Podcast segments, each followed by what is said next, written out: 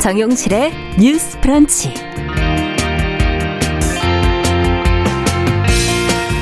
안녕하십니까. 정용실입니다. 아파트 경비원들이 겪는 갑질 피해 꾸준히 문제가 되어 왔는데요.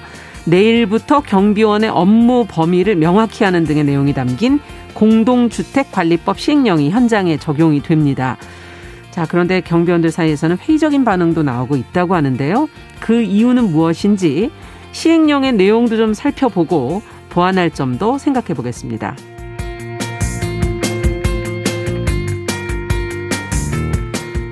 네, 용산 미군 기지가 있던 자리에 우리나라 최초의 국가 공원인 용산 공원이 조성된다고 하죠. 그런데 이 부지 오염 문제를 비롯해서 이 공원을 만드는 과정에서 해결해야 할 것이 많다고 하는데요. 공원이 갖는 환경적 의미와 함께 과제를 좀 짚어보도록 하겠습니다. 10월 20일 수요일 정용실의 뉴스 브런치 문을 엽니다.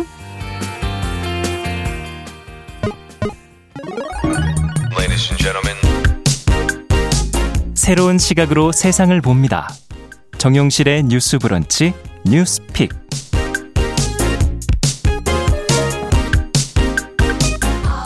네, 정실의 뉴스 브런치 항상 여러분들과 함께 프로그램 만들어가고 있습니다. 오늘도 유튜브로 450분이 넘는 분이 들어오셨고요. 미무스와님, 써니스카이님 어, 또 출석해 주셨습니다.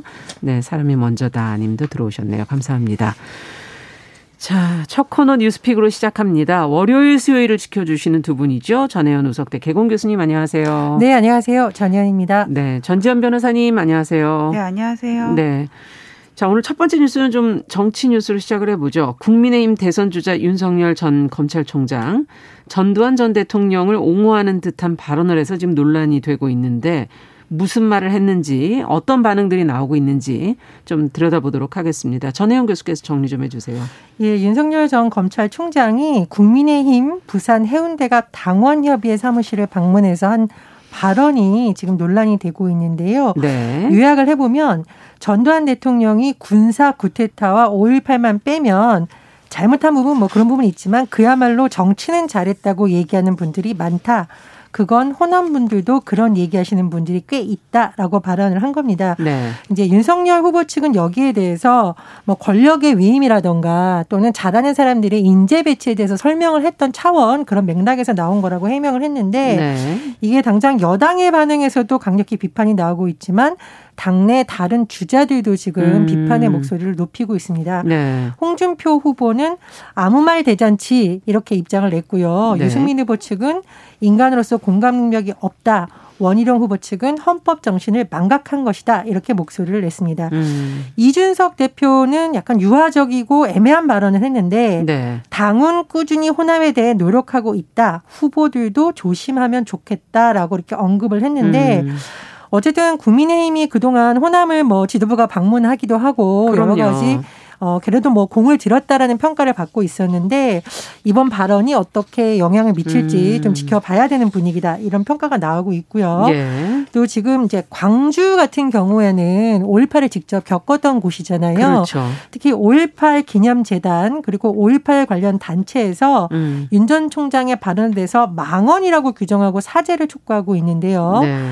5.18 관련한 3단체가 있습니다. 유족회 부상자회, 구속 부상자회 등이 성명을 냈는데 네.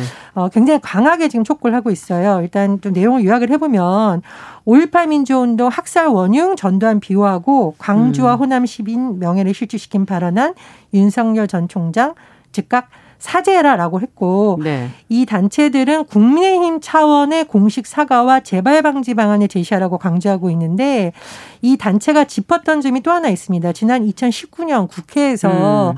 5.18 왜곡 논란이 일었었는데 그 당시에 이제 자유한국당이었죠. 국민의힘 전신. 그래서 어, 자유한국당의 김순례, 김진태, 이종명 의원이 2019년 국회에서 5.18 왜곡하고 유족 국민에게 상처 준 거 우리는 기억하고 네. 있다라고 관련 단체에서 지금 강조를 하고 있습니다. 어, 여당이라던가 다른 당의 대선 후보들도 지금 목소리를 높이고 있는데 민주당의 이재명 대선 후보가 석고대죄해야 된다 이렇게 주장을 음. 하면서 그럼 집단 학살범도 집단 학살 빼면 좋은 사람이라는 게 말이 되냐? 그렇게 생각을 하냐라고 꼬집었고요. 음. 정의당의 심상정 후보는 군사 구테타 헌법 유린하고 민주주의 파괴하고 광주 시민 학살했던 40년 독재 정치를 롤모델로 삼고 싶은가 보냐 음. 생각할수록 끔찍하다 이렇게 밝혔습니다. 윤석열 후보 측이 어제 한 발언이라던가 또 본인이 한 발언을 보면 아마 잘한 부분은 잘한 거고 5.18과 군사 구테타는 잘못했다고 분명히 얘기하지 않았느냐라고 음. 해명을 하고 있지만 이게 워낙 뭐 역사 문제와 관련된 부분이다 그렇죠. 보니 지금 오늘까지도 계속 여진이 이어지고 있는 상황입니다. 네. 자, 지금 5.18 단체들이 앞서도 이제 당 차원 윤전 윤전 총장의 사과를 요구하고 있다라는 말씀을 해주셨는데 공식 사과가 이제 있어야 된다고 보시는지 또 어, 가능성이 있다고 보시는지 두 분의 의견도 좀 들어보고 싶고요. 전체적으로 어떤 생각들을 갖고 계십니까? 전지현 변호사께 먼저 여쭤볼까요? 그 윤석열 총장이 먼저 말씀을 하시고 캠프에서 해명을 한게 음. 지금 이게 한두 번이 아니거든요. 맞아요. 예. 캠프 내에서 이게 고언을 못 하는 건지 아니면은 자꾸 이렇게 어떤 정치적인 화법이라든지 아니면은 기자들 앞에서 얘기하는 게 훈련이 덜 되신 건지 지금 알 수가 없어요. 네. 예전에 그 박지원 원장이 무슨 얘기를 하냐면은 골프랑 정치는 끝나기 전에 머리 들면 망한다 그런 얘기를 하 신 적이 있거든요. 네. 대선까지 지금 다섯 달 남았으면은 아직 임팩트 주기 전이란 말이에요. 음. 미리 머리 들어버리면은 공이 오른쪽으로 날아갈 수밖에 없거든요. 예. 좀 조심을 하셔야 될 것 같아요. 근데 이걸 가지고 무슨 윤 총장의 역사관, 정치관까지 운운한 거는 조금 지나친 거라고 보는데 그거는 이분이 검찰에 재직 했을 때 뭐 국정원 댓글 수사 조작 항명을 하다가 대구 고검까지 좌천되고 또 박근혜 정부의 어떤 국정농단도 수사를 한 적이 있으시지 않습니까? 네. 이거는 민주주의라든지 법치에 대한 확신이 없으면은 저는 불가능했던 일이라고 봐요. 다만 이번 일에 대해서는 해명이 아니라 사과를 해야 됩니다. 네. 이게 전체적인 취지로 봐가지고는 그런 맥락이 아니었다는 거는 뭐 자세하게 읽어보면 알 수도 있을 것 같아요. 뭐 김재익 씨, 뭐 용인설 이런 거 주장을 하면서 그런 말씀을 하신 것 같은데 지금 호남과 전두환 씨를 이렇게 같이 언급을 한 거는 남의 아물지 않은 상처 한 번 더 후벼 판 것밖에 안 되거든요. 예. 얘를 다른 사람을 들 수도 있었던 거잖아요. 네. 여기에 대해서는 분명 해명이 아니라 사과를 하고 넘어가는 게 맞다. 사과를 해야 된다. 예. 자 어떻게 보세요, 전혜금 교수께서는? 저는 이거는 음. 말실수의 문제가 아니라 역사의식을 한번 점검해야 된다고 생각을 합니다. 이게 네. 일반인이 이런 발언을 해도 지탄을 받을 텐데 음. 대한민국의 대통령을 하겠다고 나선 정치인의 발언이 이것이라는 건 굉장히 문제가 있다라고 음. 보고요. 윤석열 전 총장이 뭐 노동 문제 이런 것도 있지만 최근 들어서 한 발언 중에 굉장히 논란이 됐던 부분이 뭐냐면 예. 7월 달에 부산 민주공원 행사하면서 이한열 열사 사진 네. 보면서 부망쟁 그 이제 또 논란이 한번 됐었어요. 음. 그다음에 광복절에도 안중근 의사 영정에 술잔 올리는 사진 페이스북에 올렸는데 윤봉길 의사 말을 올렸습니다. 근데 음. 지금 또 이런 발언이 나온 거기 때문에 이게 역사의식이 정말 있냐. 음. 이런 부분이 지금 당내에서도 굉장히 우려가 나오고 있는 부분이 이런 발언이 또 나오는 건 아니야? 이런 우려가 있는 부분이거든요. 네. 이 부분은 반드시 어, 점검이 필요하고 제가 누누이 말하지만 대한민국의 최고 지도자가 나서겠다고 선언한 인물이잖아요. 음. 그에 맞는 역사의식을 갖춰야 된다 이렇게 생각을 하고요. 두 번째로는 뭐 전재명 회사님도 얘기를 하셨는데 이게 해명의 차원에서 끝날 부분 아니에요. 지금. 사과를 해야 한다. 예, 그렇습니다. 이 5.18 문제가 예. 지금 진상규명 문제라든가 또 유가족들이 지금 안고 있는 상처라든가 아직까지 음. 진행형인 역사적 그렇죠. 아픔이 있는 과제거든요. 네.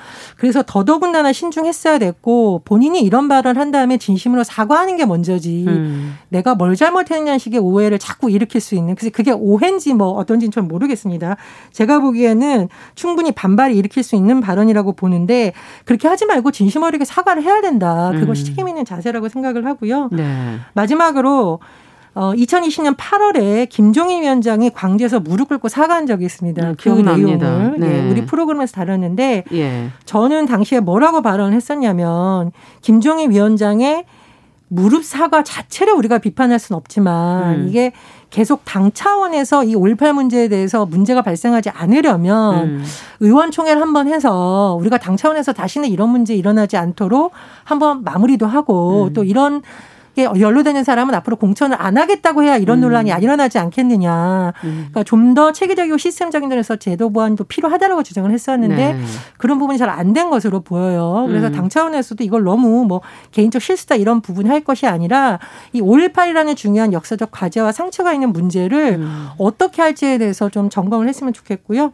마지막으로 자유한국당 당시에 있었던 부분에 대해서 당시에도 왜 손방망이 처벌 징계 논란이 있었잖아요. 네. 그리고 관련 5.18 관련해서 언론에서도 비판이 제기되고 문제제기가 충분히 드러났던 분들 중에 일본이 일부 정치인들이 어, 뭐 또 출마를 한다 이런 얘기가 있습니다. 그래서 음. 당에서 이런 문제를 짚고 가지 않으면 제가 보기에 대선에서도 문제가 되지만 지방선거에서도 또 이 문제는 불거질 겁니다. 음. 그래서 이준석 대표가 이 문제에 대해서 좀 더 심사숙고해 보고 음. 어, 지도부 내에서도 좀 논의가 필요하다고 생각합니다. 네. 지금 전 교수께서 얘기해 주신 것처럼 그 당 차원에서 지금까지 했던 행동과 또 발언의 또 어떤 이 배반성, 이율 배반성 어떻게 보시는지 전지현 변호사께서는. 그5.18 관련해서 네. 망원과 네. 관계된 인물들이 지방선거에 다시 출마한다. 음. 이런 건 말도 안 되는 거고요. 네. 여기에 대해서는 당 차원에서 명확한 정 정리가 필요하다고 생각을 해요. 그래서 네. 저는 이걸 보면서 느끼는 게 뭐냐면은 어제까지 뉴스를 보면은 대장동 개발 관련해 가지고는 이재명 지사한테 초점이 맞춰 있었단 말이에요. 네. 그런데 오늘은 뭐 남욱 석방과 함께 이제 윤 전 총장의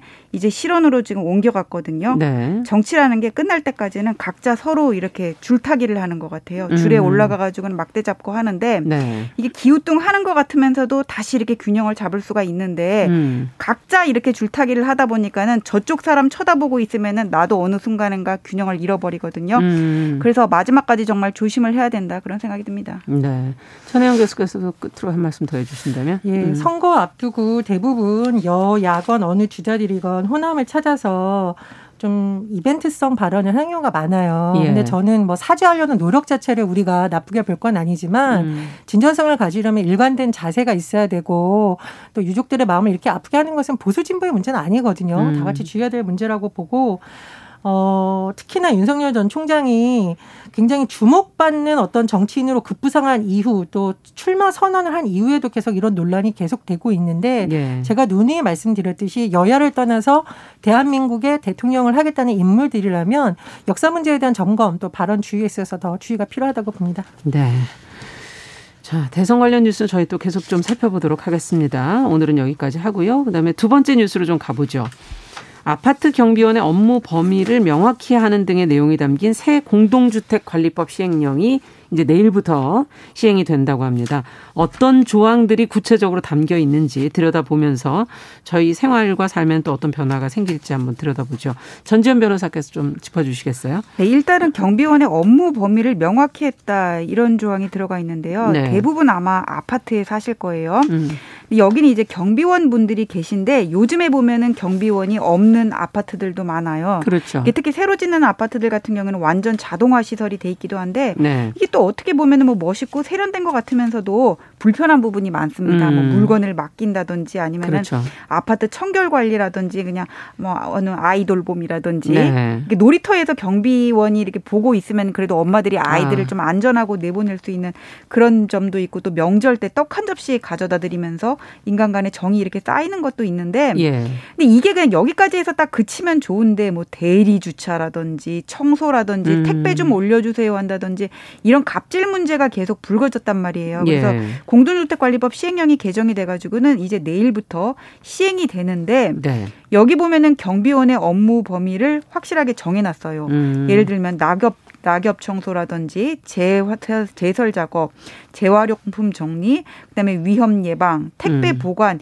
이것까지는 할 수 있는 업무지만 네. 아 여기서 주의해야 될 거는 여기 지금 할 수 있다고 적시가 돼 있다고 해서 이거를 무조건 해야 되는 거는 아니고 계약서에 어디까지까지 맡길 수 있다는 거를 명시를 해야 됩니다. 음. 할수 없는 거는 뭐냐면은 도색 작업, 제초 작업, 승강기나 계단실, 복도 청소, 음. 아니면 고지서를 개별 세대에다 배부하는 거, 네. 아니면 동의서를 뭐 일일이 찾아다니는 거, 네. 개별 세대에 택배가 온 거를 배달했는 거, 아니면 뭐 개인 소유물을 보관하는 거, 대리 예. 주차 이런 거는 이제 안 된다고 한 거예요. 음. 근데 이게 문제가 뭐냐면은 모든 경비원들이 이 시행령의 적용을 받는 게 아니라 입주자 대표회의에서 직접 고용한 사람들은 제외가 되고 경비업체 소속만 지금 여기에 해당이 되는 겁니다. 아. 그래서 만약에 이것을 어겼을 시에는 이 경비업체의 허가가 취소가 될 수도 있어요. 네. 그다음에 또 이제 그 시키 시키게 되면은 천만 원 이하의 과태료까지 부과할 수가 있다. 지금 이런 내용이 들어가 있는데 이게 사실 좀 문제는 있는 것 같아요. 왜냐하면은 원래 이렇게 하게 돼 있다 안 돼 있다 네, 하더라도 네, 네. 이게 갑을 관계는 분명히 을은 경비원의 위치거든요 고용 불안에 시달릴 수밖에 없기 때문에 그렇기 때문에 시키면 또 안 할 수가 없고 이거를 만약에 내가 뭐 고발을 해가지고는 음. 경비업체 허가가 취소되면은 나는 그럼 뭐 무직자가 된다는 얘기인가 좀 이런 생각도 들고 여기 또 할 수 있다고 명시되어 있는 그런 일들 있잖아요. 제설 네. 작업 네. 같은 거. 일부 아파트에서는 이런 거를 경비 업무에 플러스 알파로 부과를 하면서 또 임금을 좀 더 주는 데도 있었다고 하는데 이렇게 딱 할 수 있는 일이라고 명시를 해버리면은 그럼 그 플러스 알파는 또 이제 날라가는 거잖아요. 네. 그렇기 때문에 이게 경비업계 얘기를 취재한 기사를 보면은 뭐 그렇게 경비업계 반응은 긍정적인 것만은 같지 않습니다. 네. 자, 지금 그 이렇게 시행령이 이제 개정이 되면은 처우가 좀 나아지지 않겠는가 하는 게 이제 전반적인 기대인데 현장은 어떨지 또 지금 들여다보시면서 어떤 문제들이 좀 더 있는지 어, 또 주민의 갑질도 문제지만 경비업체의 갑질은 여기에 또 내용이 빠져 있는 거 아닌가 하는 생각도 들기도 하고 두분 얘기 좀 더 들어보죠.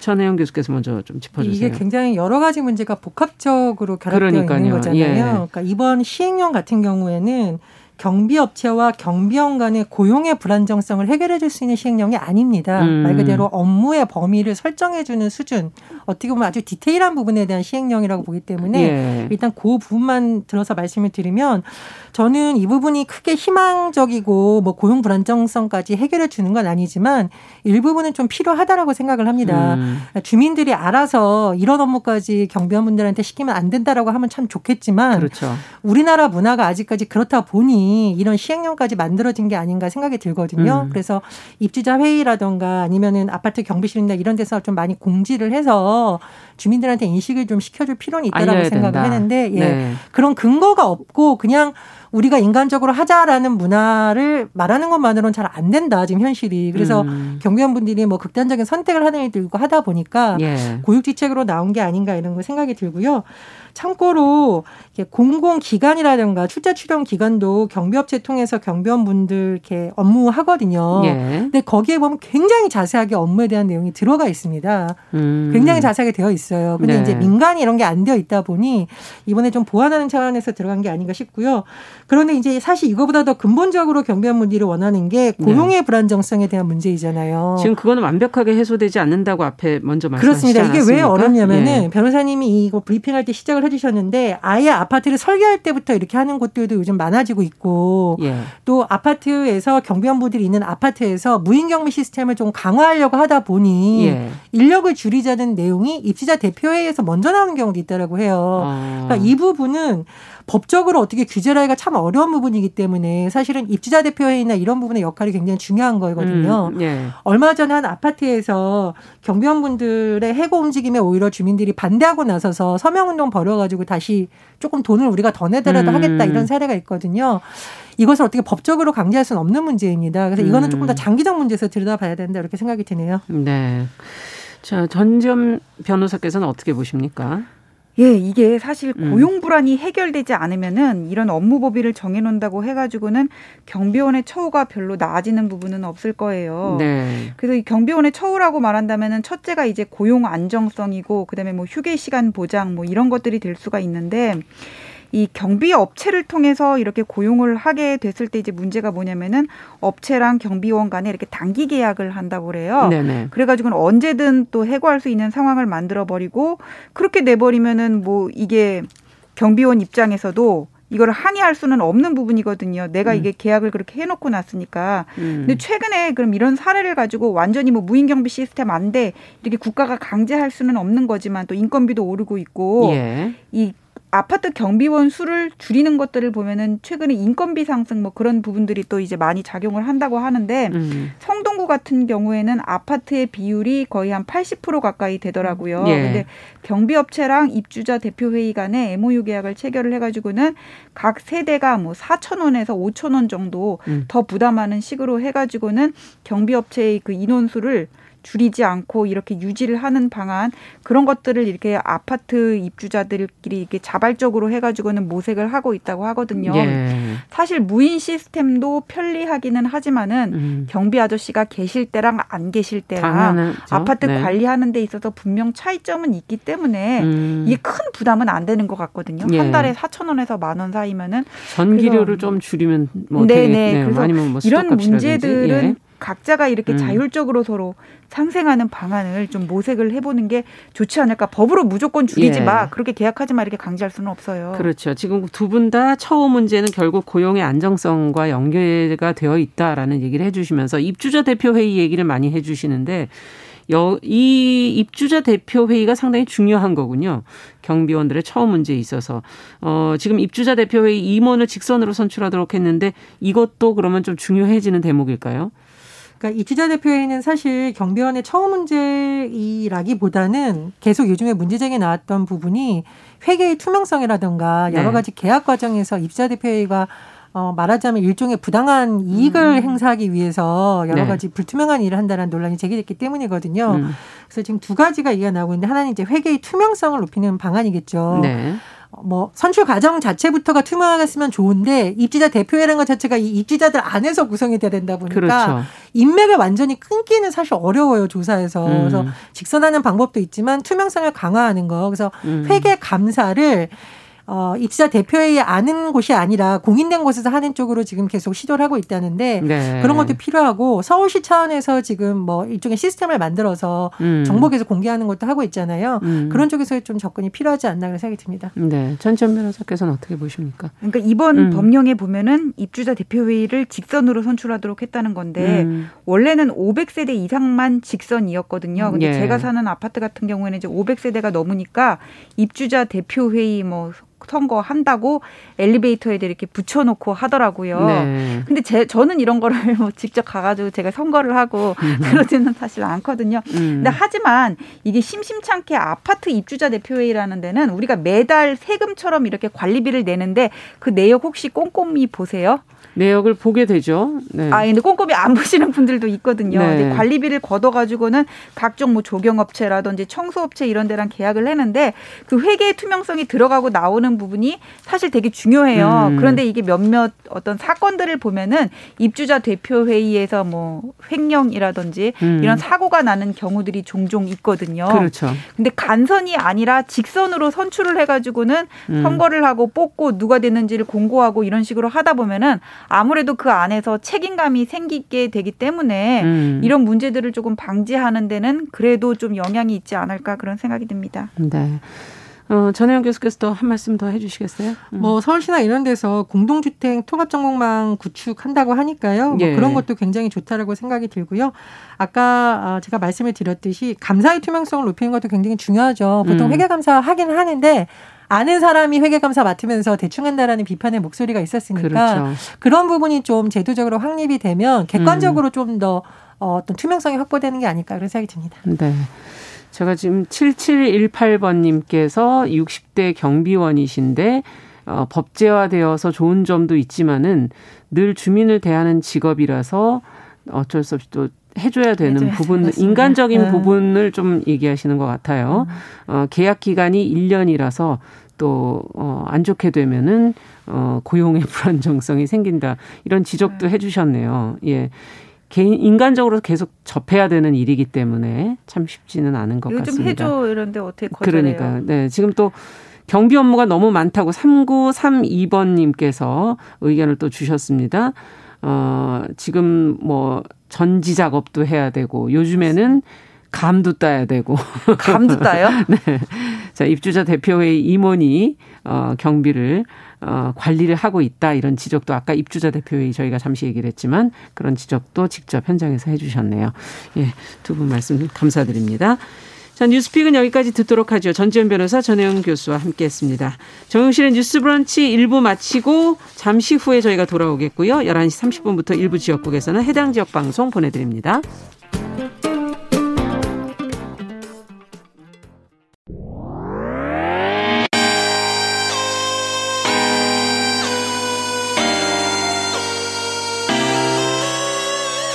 어떤 사람들은 삼루에서 태어났으면서 자신이 삼루타를 친 것처럼 생각하며 살아간다라는 음. 말이 있어요. 3분 즉석칼에 만들듯이 법안을 뚝딱뚝딱 잘 만들어내시는 분들이 왜 여기에 대해서는 음. 이렇게 직무유기를 하고 있을까 그런 문제가 들고 따끔하게 이 예. 여성 팬티에 달려있는 정체불명, 의미불명의 리본에 대해서 생각을 하게 됩니다. 도대체 이 아이는 왜 있는가? 경쾌하게 정말 그런가요? 외신도 당황한 거죠. 이 사건을 보고 예. 도대체 한국에서 무슨 일이 벌어지고 있는 거냐. 음. 이거 한국의 성보수주의 때문 아니냐. 할 말은 하면서 같이 고민해보면 고민해보겠습니다. 세상을 보는 따뜻한 시선. 정용실의 뉴스 브런치. 네, 정용실의 뉴스 브런치 듣고 계신 지금 시각 11시 31분입니다. 이번에는 필환경 시대를 맞아서 기후변화의 심각성을 되새기고 환경 이슈를 살펴보죠. 환경하자 서울 환경운동연합의 이우리 팀장 잘해주셨습니다.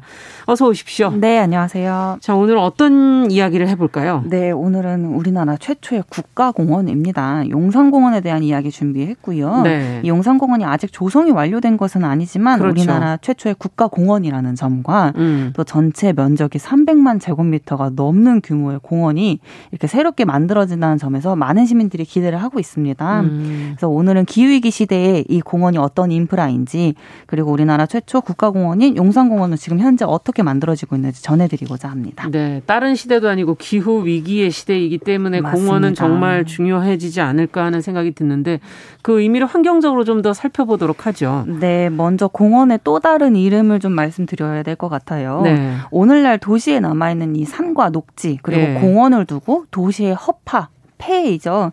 허파라고 부르곤 그렇죠. 합니다. 사람의 몸에서 허파가 하는 역할을 잠시 생각을 해보면 바로 네. 호흡이라고 볼 수 있겠는데요. 음. 도시에서 공원의 역할도 바로 호흡입니다. 음. 도시공원은 이산화탄소 같은 온실가스를 흡수하는 역할을 하고요. 또 다시 음. 신선한 산소를 배출하는 것은 모두 다 아실 것 같아요. 그렇죠. 그리고 또 미세먼지 같은 대기오염 물질을 저감하기도 하고 호흡하지 않으면 사람이 살 수 없듯이 공원이 없는 도시에서는 사람이 살 수 없다고 생각이 되어요. 음. 일단은 공원의 공원의 역할을 좀 살펴보면 보면 도시의 공원은 존재만으로도 가치가 있다라고 저는 평가를 하고 싶거든요. 아.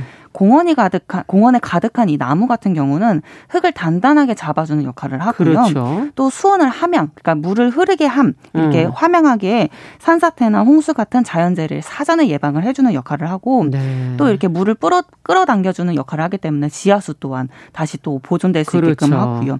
공원이나 또 산지에서 불어오는 바람 같은 경우는 여름철 뜨거워진 도시를 식혀주는 역할을 합니다. 음. 그리고 또 무엇보다 꼭 짚고 싶은 부분은 야생생물들에게 보금자리가 된다는 부분이라는 그쵸, 거죠. 그쵸. 네. 네. 이게 기후위기 시대에는 더 각별한 그린 인프라일 수도 일 수밖에 없고요. 음. 이게 세계 보건기구에서도 공원의 가치와 또 효능을 인정한 바가 있었거든요. 네. 정말 도시를 생각해 보니까 거의 뭐 회색의 시멘트 아니면 음. 아스팔트로 거의 대부분 깔려 있기 때문에 저희가 흙을 밟을 수 있는 공 공간은 네. 사실 많지 않아서 맞습니다. 지금 얘기해 주신 공원의 의미가 요즘에 뭐 많은 분들도 이제 공원을 직접 찾아가기도 하고 그쵸. 예. 네. 자, 근데 좀 구체적인 더 내용으로 들어가 보죠. 이 세계보건기구에서 예. 도시민이 건강한 삶을 살기 위해서, 그러니까 보건적으로만 봤을 때도 음. 적어도 이 정도의 공원은 있어야 도시민들이 건강하게 살아갈 수 있다는 그런 의견을 같이 이제 내다른 부분들이 있었어요. 어느 정도 면적이어야 되는 겁니까? 예, 그러면 도시의 1인당 공원 면적으로만 봤을 때도 9제곱미터 정도는 1인당 향유할 9제곱미터면 어떻게 되나? 어, 한 평이 뭐 좀 넘는, 넘는 거죠. 네, 그렇죠. 네. 그 정도 이상은 조성을 해야 된다라고 각국에 권고 한 바가 음. 있습니다. 근데 우리나라로 한번 살펴볼게요. 네. 우리나라 같은 경우는 전 국토를 대상으로 하고 있습니다.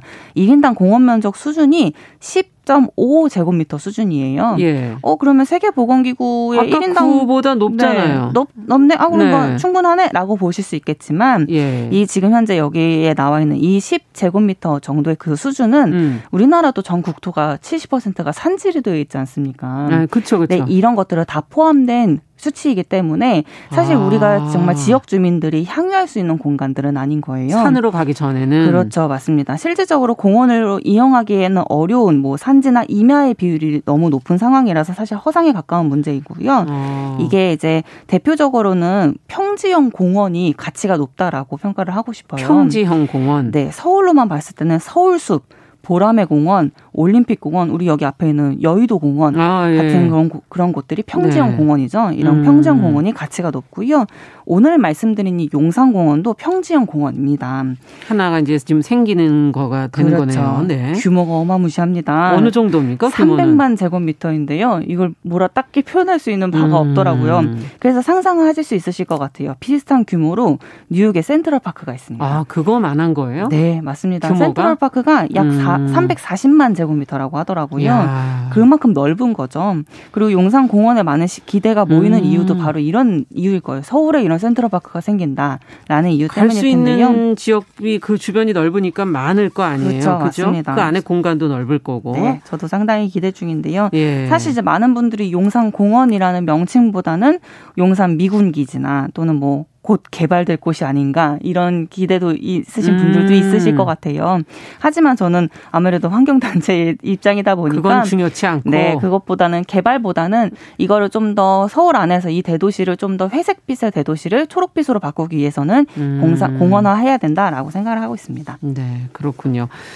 자, 그러면 정부의 용산공원 조성 과정에서 근데 좀 우려하시는 부분이 있다는데. 네, 맞습니다. 이게 용산공원이 조성이 예고된 용산 미군기지죠. 현재는 미군기지인데요. 이게 1904년부터 현재까지 외국 군대가 주둔을 하고 있었던 땅이었어요. 맞아요. 이게 2014년에 용산의 기지가 주한미군 대부분이 평택 미군 기지로 이전을 했고요. 네. 그렇지만 아직도 일부 주한미군이 용산 기지에 잔류를 하고 있는 상황입니다. 어. 그렇기 때문에 지금 현재 미군 기지이기 때문에 지금 그 주변에 있는 주민들이 그곳에 들어갈 수 없는 상황이에요. 그래서 용산 공원을 온전하게 조성을 하기 위해서는 우선은 용산 기지 부지를 모두 반환받는 것이 중요합니다. 그렇죠. 지난해 12월이었습니다. 소파 합동위원회입니다. 네. 풀어서 얘기하면 주한미군 지휘협정 합동위원회인데요. 여기에서 이제 미군 기지에 두개 시설을 포함한 12개 미군 기지를 반환을 받았습니다. 음. 그렇지만 반환 대상에 있던 용산 기지에 한2% 정도만 반환을 받은 상태예요. 현저히 적죠.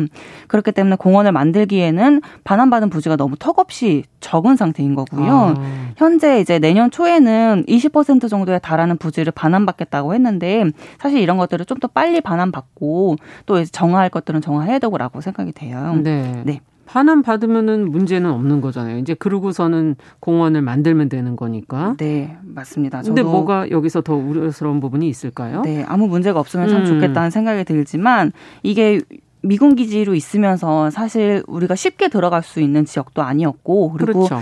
군대가 주둔을 했던 곳이었잖아요. 네. 그래서 여러 화학 제품들이 많이 사용이 되었을 거예요. 그리고 이제 문제가 이 용산 미군 기지가 심각하게 오염이 되어 있다라는 것인데요. 2000년에 주한 미군의 이제 한강 독극물 방류 사건이나 또 2001년에 녹사평형 기름 유출 사건 등으로 알 수 있듯이 주한 주한 미군은 우리 땅을 매우 좀 험하게 사용을 해왔었거든요. 음. 용산 기지에 있던 환경 오염 사건 중에 사실 알려진 거는 14건밖에 없습니다. 그런데 시민사회 단체들이 미국 정보 정보자율법을 통해서 2000, 아, 1990년대부터 25년 동안 용산 미군기지 내부 유류 유출 사건이 얼마나 있었는지를 그 기록을 살펴봤는데 예. 그 기록이 최소 94건에 달하는 기름 유출 사고가 있었던 것으로 밝혀졌어요. 네. 이게 우리나라 최초의 국가공원이 될 것이다라고 기대했던 그 공간이 기름으로 범벅이 되어 있는 상황으로 보여지는데요. 어. 이게 정부는 미측이 정화 비용을 감당할 리 없으니까 빨리 반환받아서 빨리 공원을 조성하는 것이 어떠냐라는 입장이에요. 예. 네. 그렇지만은 아는 부분들이 지난 5월에 부산 시민공원의 기름때에 찌든 토양이 발견이 되었었거든요. 네. 네, 이게 또 이제 부산 시민공원 같은 경우는 미군 기지인 캠프 하, 하야리야 를 반환받은 자리에 오염 정화를 거쳐서 조성한 공원입니다. 네. 네 신속한 공원 조정을 위해 가지고 선 반환 후 치유 를 이제 예외까지 적용을 해서 이렇게 공원을 조성을 했는데 예상 정화 비용이 3억 원에서 실제 정화 과정에서 들었던 비용이 그보다 47배 늘어난 143억 원이 소요된 아. 바가 있습니다. 어, 그렇게 비용이 많이 드는군요. 네. 그러니까 반환을 받고 이제 음. 우리가 토양을 정화할 수 있다라는 그 자신감의 반환을 받았지만 비용도 너무 많이 들고 시간도 더 많이 걸렸던 그런 사례들이 충분히 있었던 거예요. 아. 그렇기 때문에 지금 용산 미군 기지가 얼만큼 토양이 오염되는지도 빨리 파악할 필요가 있고요. 네. 그 오염이 된 바에 따라서 미군 미군 측에 이런 문제들을 물어볼 필요가 있는 거죠. 아, 그럼 당장 지금 공원 조성도 중요하지만 네. 제대로 된 토양 오염이 어떻게 돼 있는지 확인을 하고 그렇죠. 대처가 이제 필요하다는 거네요. 맞습니다. 우리가 지금 할 수 있는 게 어떤 일들입니까? 예, 일단은 이제 공원은 사실 우리 지역 주민들도 물론이고 도시민은 물론이고 네. 그리고 심지어 외부에 있는 다른 분들 타 지역에 있는 분들도 그곳으로 놀러 올 수 있는 여지가 분명히 있잖아요. 예. 공원은 정말 자유로운 공간이거든요. 그러니까 환경 오염으로부터 또 이게 지금 현재 잔류 부지가 이렇게 있는데 그 잔류부지에 미대사관을 이전하거나 헬기, 헬기장을 만들거나 이런 계획들이 다 잡혀 있는 상황이에요. 아. 그래서 이런 잔류부지들을 다 모두 다 넘겨받고 그리고 또 이런 잔류부지 문제뿐만이 아니라 정말 오염 작업이라든지 오염 정화 작업이라든지 음. 이런 것들을 미군이 좀 잘 알아서 할 수 있게끔 또 정부가 그런 것들을 요구를 할 수 있게끔 우리가 그런 것들을 계속 촉구를 해야 되는 상황이라고 보여집니다. 네. 이게 좀 정리를 해보면 이게 기후위기 시대의 도시에서의 이 공원은 정말 정말 굉장히 각별한 인프라일 수밖에 없거든요. 그렇죠. 정말 회색빛의 이 도시를 초록 빛으로 우리가 향유할 수 있는 공간은 정말 공원밖에 없다고 생각을 해요. 특히나 서울이라는 이, 이 음. 도시, 이 정말 이 대도시에 용산공원을 거대한 공원으로 만들 수 있는 다 정말 다시는 찾아오지 않을 거라고 생각을 하거든요. 네. 그리고 누구도 국가공원이라는 것을 겪어보지 않았고, 음. 그리고 적어도 국가공원이라는 이름이 부끄럽지 않은 공원이 되어야 된다고 생각이 좀 됩니다. 네. 미리 생각하고 준비해야 될 것들이 많네요. 예. 오늘 국가공원인 용산공원 조성 문제를 조금 들여다봤습니다. 서울환경운동연합 이우리 팀장과 함께했습니다. 말씀 잘 들었습니다. 네, 감사합니다.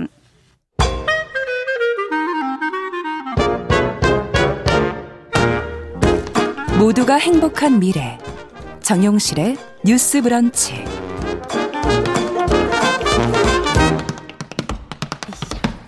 네, 정용실의 뉴스 브런치 듣고 계신 지금 시각 11시 41분 넘어서고 있습니다. 자, 이번에는 손희정의 문화비평 시간입니다. 대중매체 사회문화 현상을 좀 깊고 까칠하게 좀 들여다보도록 하죠. 손희정 문화평론가 잘해주셨어요. 어서 오세요. 네, 안녕하세요. 자, 오늘은 극장에서 만나볼 수 있는 여성 감독의 영화 두 편을 소개해 주신다. 네. 네, 어떤 그렇습니다. 작품입니까? 이 날이 갑자기 추워졌죠. 날도 추운데 어디 밖에 나가시기보다는 맞아요. 따뜻한 극장 나들이 한번 하시면 음. 어떨까 해서 영화 골라왔는데요. 네. 마침 함께 보시면 딱 좋을 여성 감독 여성 영화가 두 편이 극장에 걸려 있습니다. 있습니다. 네. 남궁선 감독의 10개월의 미래 그리고 셀린 시아마 감독의 뿌띠마망입니다. 음, 하나씩 좀 살펴볼까요? 그러면 네, 네. 10개월의 미래부터 볼까요? 감독 거. 네. 예. 10개월의 미래는 보는 사람에 따라서 그 감상과 재미가 달라지는 영화인데요. 어. 어떤 사람은 올해 최고로 많이 웃은 영화였다고 하고 네. 또 어떤 사람은 올해 최고로 공포스러운 영화였다고 말하는 작품입니다. 아니 어떻게 한 작품인데 공포스럽다 웃, 웃었다 이거는 전혀 다른 감정들이잖아요. 그러니까 예. 경험에 따라서 달라지는 걸 수도 있을 음. 텐데요.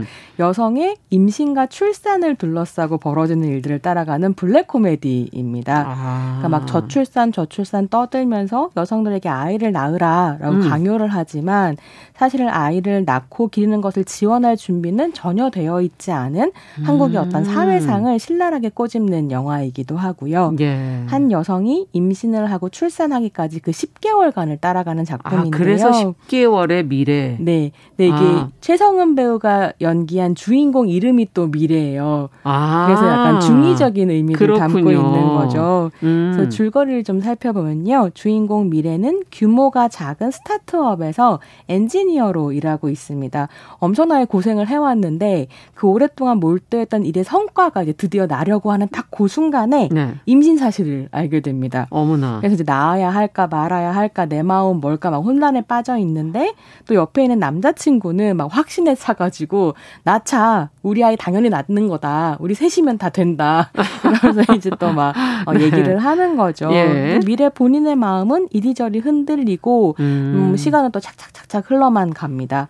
그러면서 이런저런 사건들이 터지는데요. 음. 그것을 이제 영화가 담고 있습니다. 음. 뭐 어떻게 보면 모성을 굉장히 자연스러운 것, 위대한 것으로 포장하는 영화는 많이 있지만 그쵸. 여성이 임신 기간 자체를 보여주는 작품은 잘 없었던 아. 것 같고요. 또 배가 이렇게 쑥 나온 임 신한 여성의 신체는 또 작품에 많이 나오는데 그렇죠. 그런 과정의 성격이라고 하는 건 그저 입덧 하나로 그려지는 것이 대부분이잖아요. 음. 입덧을 하면 아 임신이구나, 배가 불렀다, 출산, 어머니가 된다 이런 식의 이야기들 그 대부분인데요. 드라마의 전개 과정인데요. 네, 네. 그리고 또 그랬을 때 또 이 임신 과정 자체에 관심을 가졌다기보다는 예. 임신을 하나의 사건으로 다루면서 아. 이게 그 다음 어떤 이야기로 이어질 것인가 일종의 계기, 음. 도구로 삼는 경우가 굉장히 많았었죠. 네. 근데 이 영화는 그 10개월 자체가 관심이고 주제라는 점에서 음. 좀 다른 작품들과 확실히 다르고 또 보는 재미도 있었던 것 같습니다. 네. 아, 진짜 지금 생각해 보니까 임신 기간을 이렇게 제대로 다룬 영화가 있었나? 진짜 제대로 못 본 것 같다 그런 생각이 들고 네. 그러면 무엇을 보여주고 있는지 좀 궁금해지네요 자세하게. 네, 음. 남궁성 감독은 한 인터뷰에서 임신과 출산이 하나의 색깔이 아니라는 것을 보여주고 싶었다고 말합니다. 그러니까 뭐 어. 뭐 대중문화 같은 것들이 임신과 출산을 다룰 때 조금만 다른 모습을 보여준다든가 다른 입장을 보여주면 굉장히 논란이 막 생기고 어. 사람들이 부정적으로 보고 그러기 때문에 대체로는 축복처럼 그린다는 거. 거죠. 아, 하지만 그 축복을 구성하고 있는 시간 시간은 사람마다 굉장히 다르게 경험하고 아. 그래서 또 굉장히 고통스럽기도 하고 축복이기도 하고 즐거움이기도 하고 어려움이기도 한 이런 다채로운 그렇죠. 색깔들이 있는데 그런 걸 잘 안 보여주더라는 거죠. 음. 특히나 감독 본인이 직접 임신과 출산을 경험하면서 너무 듣도 보도 못한 일들을 경험했는데 음. 이거 왜 아무도 얘기 안 해줬지? 뭐 영화도 얘기 안 어, 해줬지? 그려주지도 않지? 학교에서도 어. 안 가르쳐주지? 뭐 이런 생각이 들었다는 거죠. 아. 그래서 본인이 그 과정에 대한 어떤 현실적인 이야기를 보여주고 싶었다. 아. 이렇게 이야기를 했고요. 저도 영화를 보면서는 좀 그런 생각이 들었어요. 그러니까 모성을 강조하고 음. 어머니 됨이 숭고하다 막 이렇게 이야기를 하지만 사실 한국 사회가 실제로는 임신한 여성들을 상당히 폄하하고 무시하는 음. 문화가 있다 이런 생각이 들었고요. 그렇게 무시하는 분위기 속에서 보이지 않도록 만들어 온 것은 아닌가. 아. 그래서 우리가 이걸 이제 꺼내놓고 얘기할 수 있으면 좋겠다 이런 생각이 들더라고요. 그러네요. 임신 기간에도 여성들이 느끼는 그 여러 가지의 체험들을 직접 이렇게 좀 꺼내놓고 얘기를 해본다면 다른 분들은 또 어떻게 느낄까 싶기도 하고. 네. 일을 하면서 임신하고 출산하는 게 참 쉽지 않아요. 네. 보면 경험해 보셨으니까 네. 전또 이게 경험해 보지 않은 일이어서 좀 이분 미래분의 입장이 이해가 돼요. 네. 그래서 저는 그래서 아마 웃으면서 볼 수 있었던 네. 입장이었을 것 같은데요.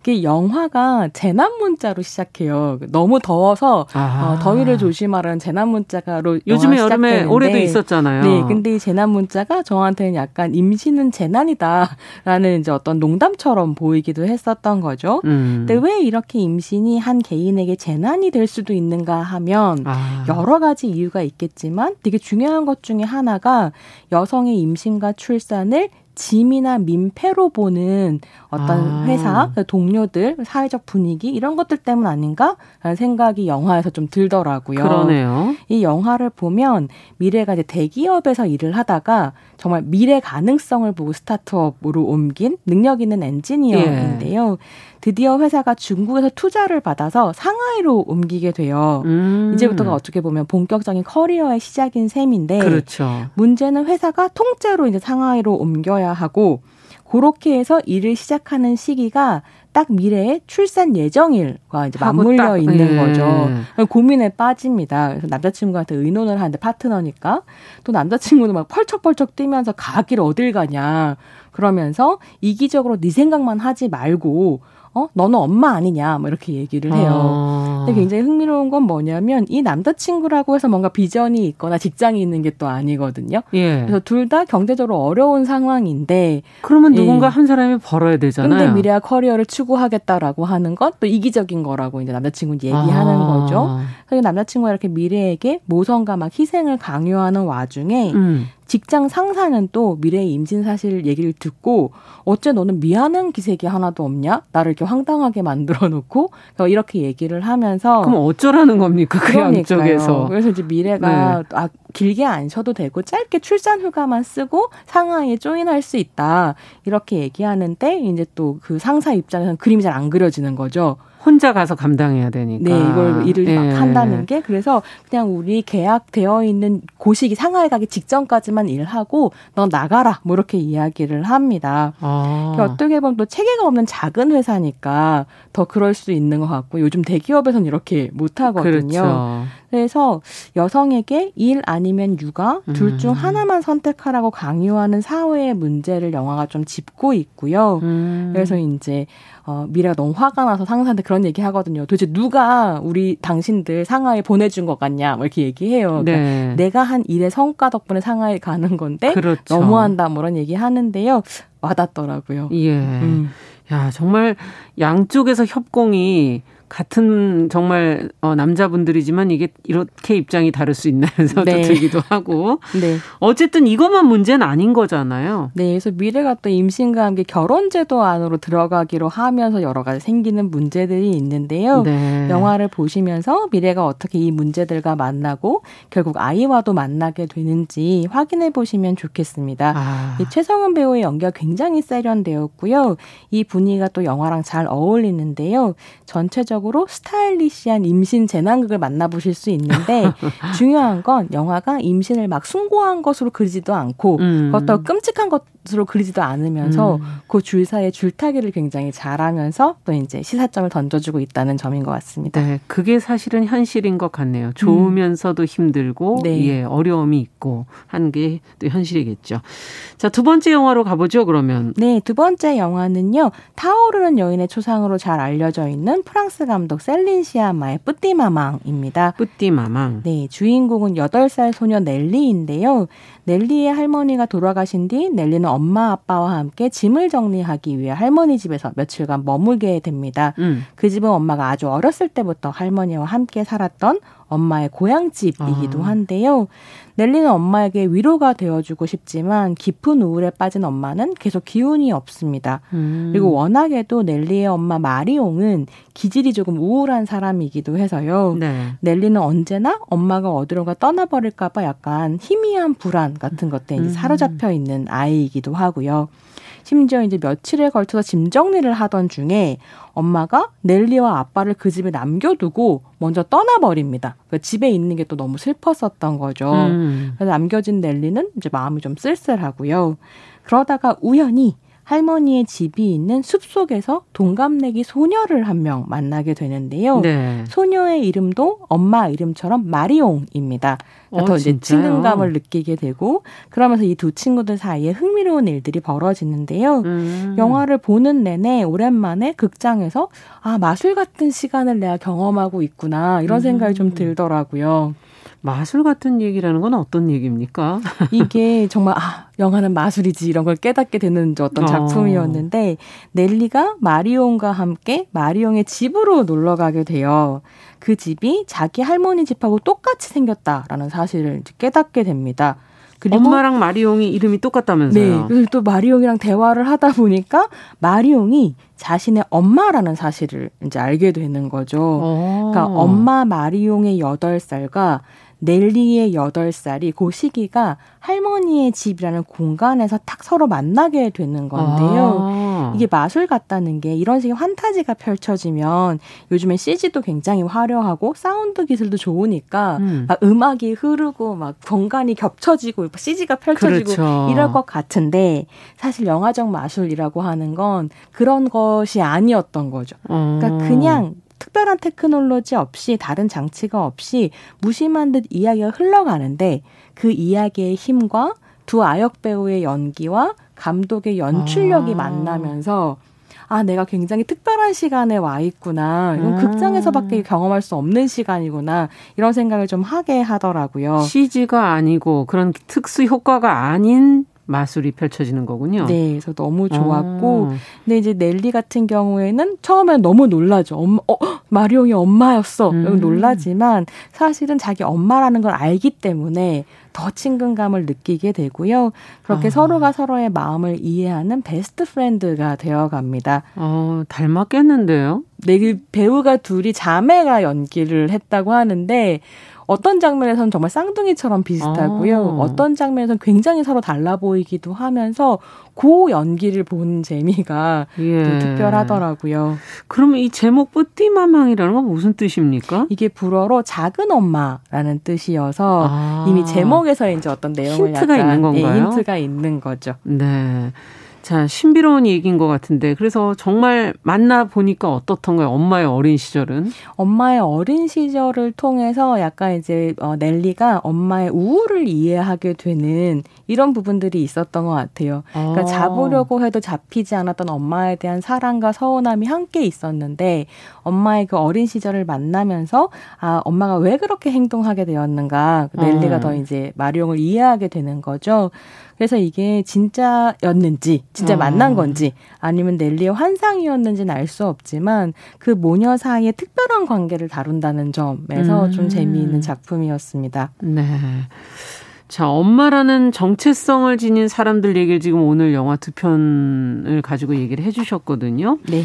어, 특히 공감할 만한 부분이 무엇일까 음, 그런 네. 생각도 들고 사실 제가 예. 엄마가 아니어서 엄마로서의 공감대는 잘 모르겠기는 한데 예. 넬리가 너무 사랑스러운 딸이자 동반자이고 친구로 그려져요. 음. 두 편의 영화를 보고 나서 저는 어떤 생각을 했냐면 10개월의 미래에 미래가 낳은 아이가 음. 넬리 같은 딸이었으면 좋겠다 아. 이런 생각을 좀 했고요. 어, 그 딸의 입장에서 영화를 보게 되었기 때문에 미래처럼 저렇게 힘든 과정을 지나서 나를 낳았고 또 키워주신 엄마에게 나도 좀 특별한 딸이었으면 좋았을 텐데 아, 참 효도 못한다 뭐 이런 생각이 좀 들기도 하고 그런 마음들이 섞여 있었던 것 같아요. 네. 근데 또 한편으로는 이렇게 이제 낳고 먹이고 키우고 돌보는 마음을 여성에게만 전가시키는 사회는 좀 달라졌다 졌으면 좋겠다 이런 생각이 음. 들더라고요. 그러니까 어머니들이 하고 계시는 노동을 어 뭐랄까 가치 평가하고 존경하고 이런 것도 너무 중요하지만 네. 그런 과정을 통해서 여성에게만 이걸 하라고 하는 건 좀 문제가 아닌가 음. 싶고 가부장제와 자본주의가 만난 우리 사회에서 돌봄을 여성의 몫으로 전가한 다음에 또 폄하하거든요. 음. 그렇게 돌봄 공백이 생기고 있는 상황이 음. 지금 펼쳐지고 있으니까요. 좀 함께 달라졌으면 좋겠다 싶었습니다. 네, 구조적인 문제도 한번 떠올리게 되는 그런 영화네요. 오늘 손희정의 문화비평 10개월의 미래 뿌띠마망 두 편 같이 어, 들여다봤습니다. 오늘 손희정 평론가 감사합니다. 네, 감사합니다. 정용실의 뉴스 브런치도 같이 인사드리겠습니다. 저는 내일 뵙겠습니다. 감사합니다.